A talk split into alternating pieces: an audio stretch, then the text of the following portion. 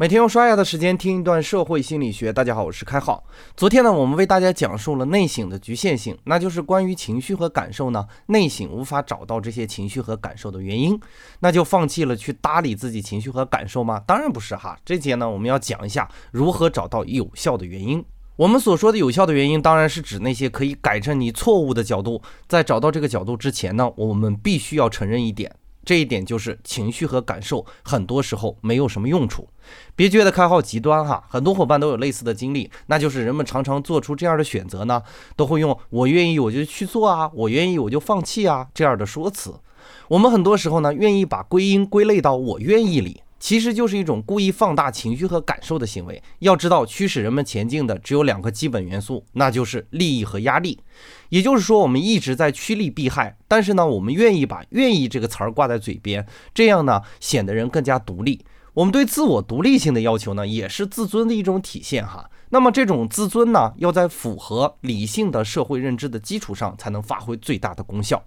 那么我们对于这样的情况，具体该怎么做呢？我们可以这样去看哈，如果一件事发生了，你有情绪了、感受了的变化，试着不要去理解他们，而是去理解接下来我们的行为。比如有的人易怒哈，但是在特定的情况下受到羞辱了，不要去理解他为何伤心难过，为何没有发怒呢？要看他做了怎样的事情。比如如果他偷偷的断掉了羞辱他的人的联系方式，也就是在用无声的表达自己的愤怒，那从本质上来看，他还是发怒了哈。这种方法在经济学里叫做屁股决定脑袋，而在心理学里呢，叫做通过行为来了解动因。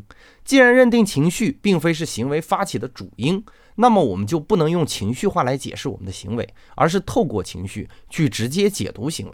行为必然有原因，而情绪呢依然是飘渺不定的哈。所以呢，内省的重点要去理解行为。比如有的父母啊，经常跟我抱怨说我的孩子为什么不喜欢读书啊？那么问问你们自己，你有没有做出让他喜欢读书的行为呢？而不是用简单的感受，用希望他去读书来要求他呢？因为情绪和感受不重要，做出改变的行为才重要。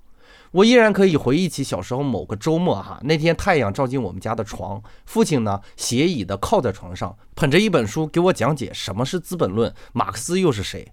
而我呢，那年不过是一个七八岁的孩子，我的眼里只有父亲、书还有阳光，这也许才是至今我每次拿起书都会看到希望的根本原因。因为我父亲的行为，因为那天的阳光，让我今天热爱书籍，也因此让我做了开号御书房。